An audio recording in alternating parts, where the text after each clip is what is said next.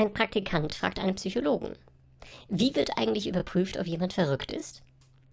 Der Psychologe entgegnet, die Person wird gebeten, eine volle Badewanne zu leeren. Zur Auswahl stehen drei Gegenstände. Ein Eimer, eine Kaffeetasse und ein Löffel. Der Praktikant nickt. Ich verstehe. Die Normalen nehmen den Eimer, da er am größten ist. Der Psychologe antwortet darauf. Nein, die Normalen ziehen den Stöpsel.